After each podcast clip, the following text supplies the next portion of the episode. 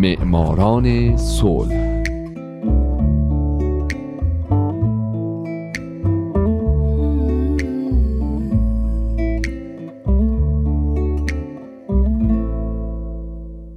اینجا رادیو پیام دوسته و حالا نوبت می‌رسه به معماران صلح.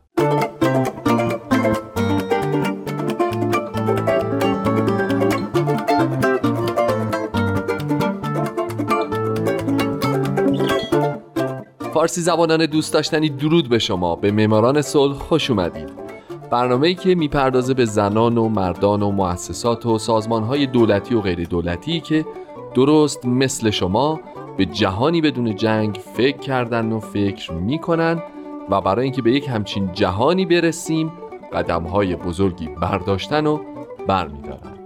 من هومن عبدی هستم. لطفا با من همراه باشید.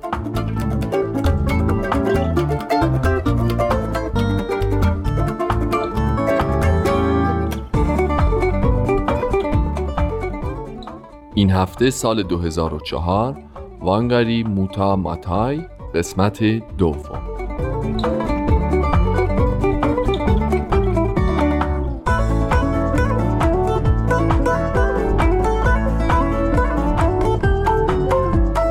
من از هفته پیش به زندگی خانم وانگاری موتا ماتای برنده جایزه نوبل صلح سال 2004 پرداختم. او متولد سال 1940 و در 71 سالگی در سال 2011 درگذشته. ماتای فعال محیط زیست و فعال سیاسی بوده. نخستین زن آفریقایی که به جایزه صلح نوبل دست پیدا کرده. استاد دانشگاه شده در نایروبی و اولین زن شرق آفریقا بوده که تونسته مدرک دکتراش رو در رشته آناتومی دامپزشکی دریافت بکنه. و در هر سمتی که فعالیت می‌کرده تلاشش رو کرده تا زنان حقوقی برابر با مردان کسب بکنن و تونسته در این حوزه به موفقیت های زیادی هم برسه. ماتای به خاطر تلاش های بیوقفش در جهت برقراری صلح پایدار و توسعه دموکراسی برنده جایزه نوبل صلح شده.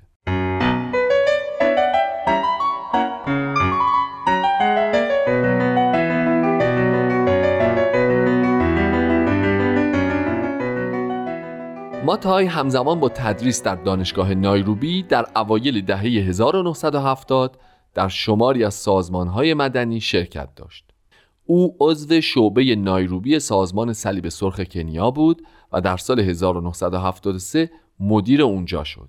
عضو انجمن زنان دانشگاهی کنیا بود و در پی تأسیس مرکز ارتباط محیط زیست در سال 1974 از ماتای درخواست شد که عضو هیئت محلی این مرکز بشه ماتای در نهایت رئیس هیئت مدیره اونجا شد مرکز ارتباط محیط زیست تلاش داشت که سازمانهای غیر دولتی رو ترغیب بکنه در راستای برنامه محیط زیست سازمان ملل یا UNEP مشارکت بکنند.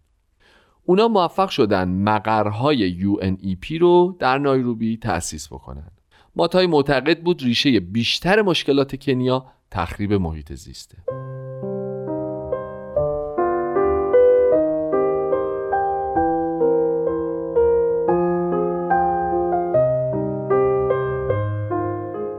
در سال 1974 ماتای سومین فرزند خودش رو به دنیا آورد.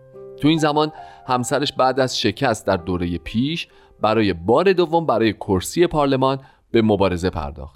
او در طول مبارزات انتخاباتیش وعده داده بود برای کاهش بیکاری در کنیا کار ایجاد کنه. این وعده ها سبب شد ماتای ایده هاش رو در مورد بازسازی محیط زیست با تأمین شغل برای افراد بیکار پیوند بده. همین منجر شد به تأسیس Envire LTD. Envire Care Limited که کارش کاشت درخت به منظور حفظ محیط زیست این مرکز نهالستانی رو با کمک مردم تأسیس کرد اما عملا سر بودجهش به مشکل برخورد و پروژه با شکست مواجه شد. اما همین پروژه شکست خورده باعث شد که ماتای فردی شناخته شده بشه برای فعالین محیط زیست در برخی از نقاط جهان.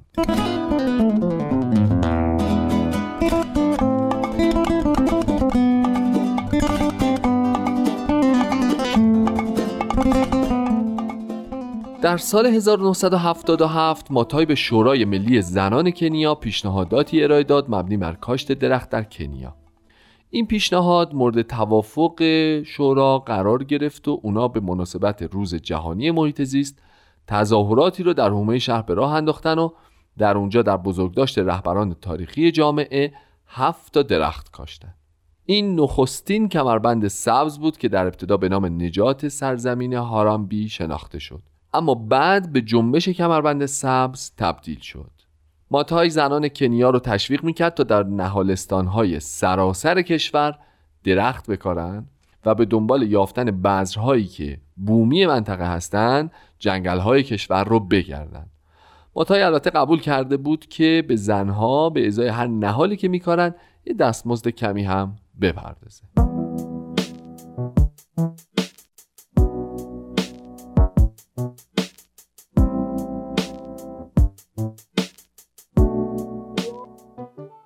دهه 1970 برای ماتای دهه پرفراز و نشیبی بود. در سال 1977 ماتای و همسرش از هم جدا شدند. در سال 1979 برای طلاق رسمی اقدام کردند. موانگی همسر ماتای اعتقاد داشت که اون نسبت به زن بودنش بیش از حد مصمم و مردونه فکر می‌کنه و ماتای قادر به کنترل کردنش نبوده. موانگی همچنین ماتای رو در دادگاه ظالم خطاب کرد و او رو متهم کرد که با یکی از اعضای پارلمان رابطه نامشروع داره. قاضی به نفع موانگی حکم صادر می‌کنه. کمی بعد از محاکمه ماتای در مصاحبه قاضی رو بیکفایت و فاسد خوند و همین باعث شد ماتای به 6 ماه حبس محکوم بشه. اما به خاطر دفاع خوب وکیلش او فقط سه روز در زندان باقی موند. این طلاق با احتساب هزینه وکلا و از دست دادن درآمد شوهرش برای ماتای خیلی گرون تموم شد و برای تأمین هزینه های زندگی خود و فرزندانش به سختی افتاد. در همین زمان کاری بهش پیشنهاد شد اما از اونجایی که این شغل مستلزم سفرهای طولانی در سراسر آفریقا بود ماتای نمی‌تونست فرزندانش رو با خودش ببره. به همین خاطر هم تصمیم گرفت اونا رو پیش شوهر سابقش بفرسته و کار رو قبول بکنه. با اینکه ماتای به طور مرتب به اونها سر می‌زد بچه ها تا سال 1985 رسما با پدرشون زندگی می‌کردن.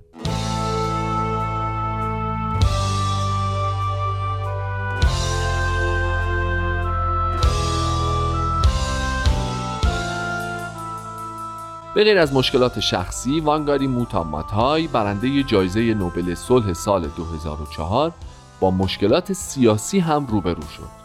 رئیس جمهور وقت کنیا سعی می‌کرد که میزان نفوذی که قوم کیاکویو که ماتای از اون قوم بود رو در کشور کم بکنه. پس این باعث شد که ماتای در انتخابات برای رسیدن به سمت ریاست شورای ملی زنان کنیا با اختلاف فقط سی رأی ناکام بمونه اما با این حال او با اکثریت قاطع به عنوان معاون رئیس سازمان انتخاب شد. سال بعد مجددا برای رسیدن به ریاست تلاش کرد و وقتی روشن شد که ماتای این دفعه به پیروزی می‌رسه یکی از سازمانهای وابسته به شورای ملی زنان که نماینده اکثریت زنان روستایی کنیا بود از شورای ملی کنار کشید. ماتای به ریاست رسید اما عملا شورا به خاطر دستاندازی های دولت به ورشکستگی رسید. اما اونا با افزایش تمرکز بر محیط زیست تونستن از این مشکلات جان سالم به در ببرن و ماتای به تناوب هر سال تا بازنشستگیش در سال 1987 به عنوان رئیس سازمان انتخاب می شد.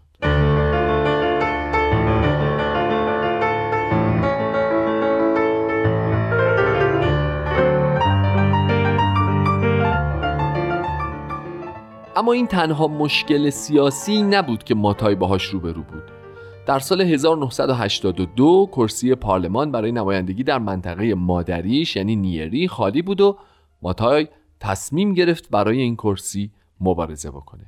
طبق قانون از سمتش در دانشگاه نایروبی استفاده داد اما برای انتخابات او فاقد صلاحیت شناخته شد چرا که در انتخابات ریاست جمهوری قبلی شرکت نکرده بود. ماتای باور داشت که این کار اشتباه و غیرقانونی و موضوع رو به دادگاه هم کشوند. اما دادگاه رأی به عدم صلاحیتش داد. پس ماتای خواست که به شغل قبلیش برگرده اما با مخالفت روبرو شد و از اونجایی که در محلی زندگی می‌کرد که مال دانشگاه بود و ماتای هم دیگه از کارکنان دانشگاه اونجا نبود دانشگاه از اونجا بیرونش کرد.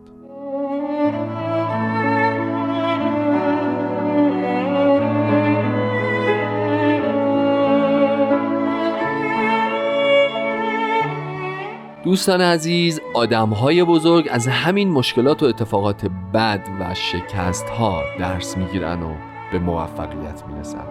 این رو تاریخ و بشریت بارها و بارها ثابت کرد پس برنامه بعد باز هم با معماران صلح همراه باشید تا شما رو بیشتر با خانم دکتر ماتای آشنا کنم. من هومن عبدی هستم و امیدوارم شمایی که امروز یکی از شنوندگان برنامه من بودید در آینده یکی از برندگان نوبل صلح باشید.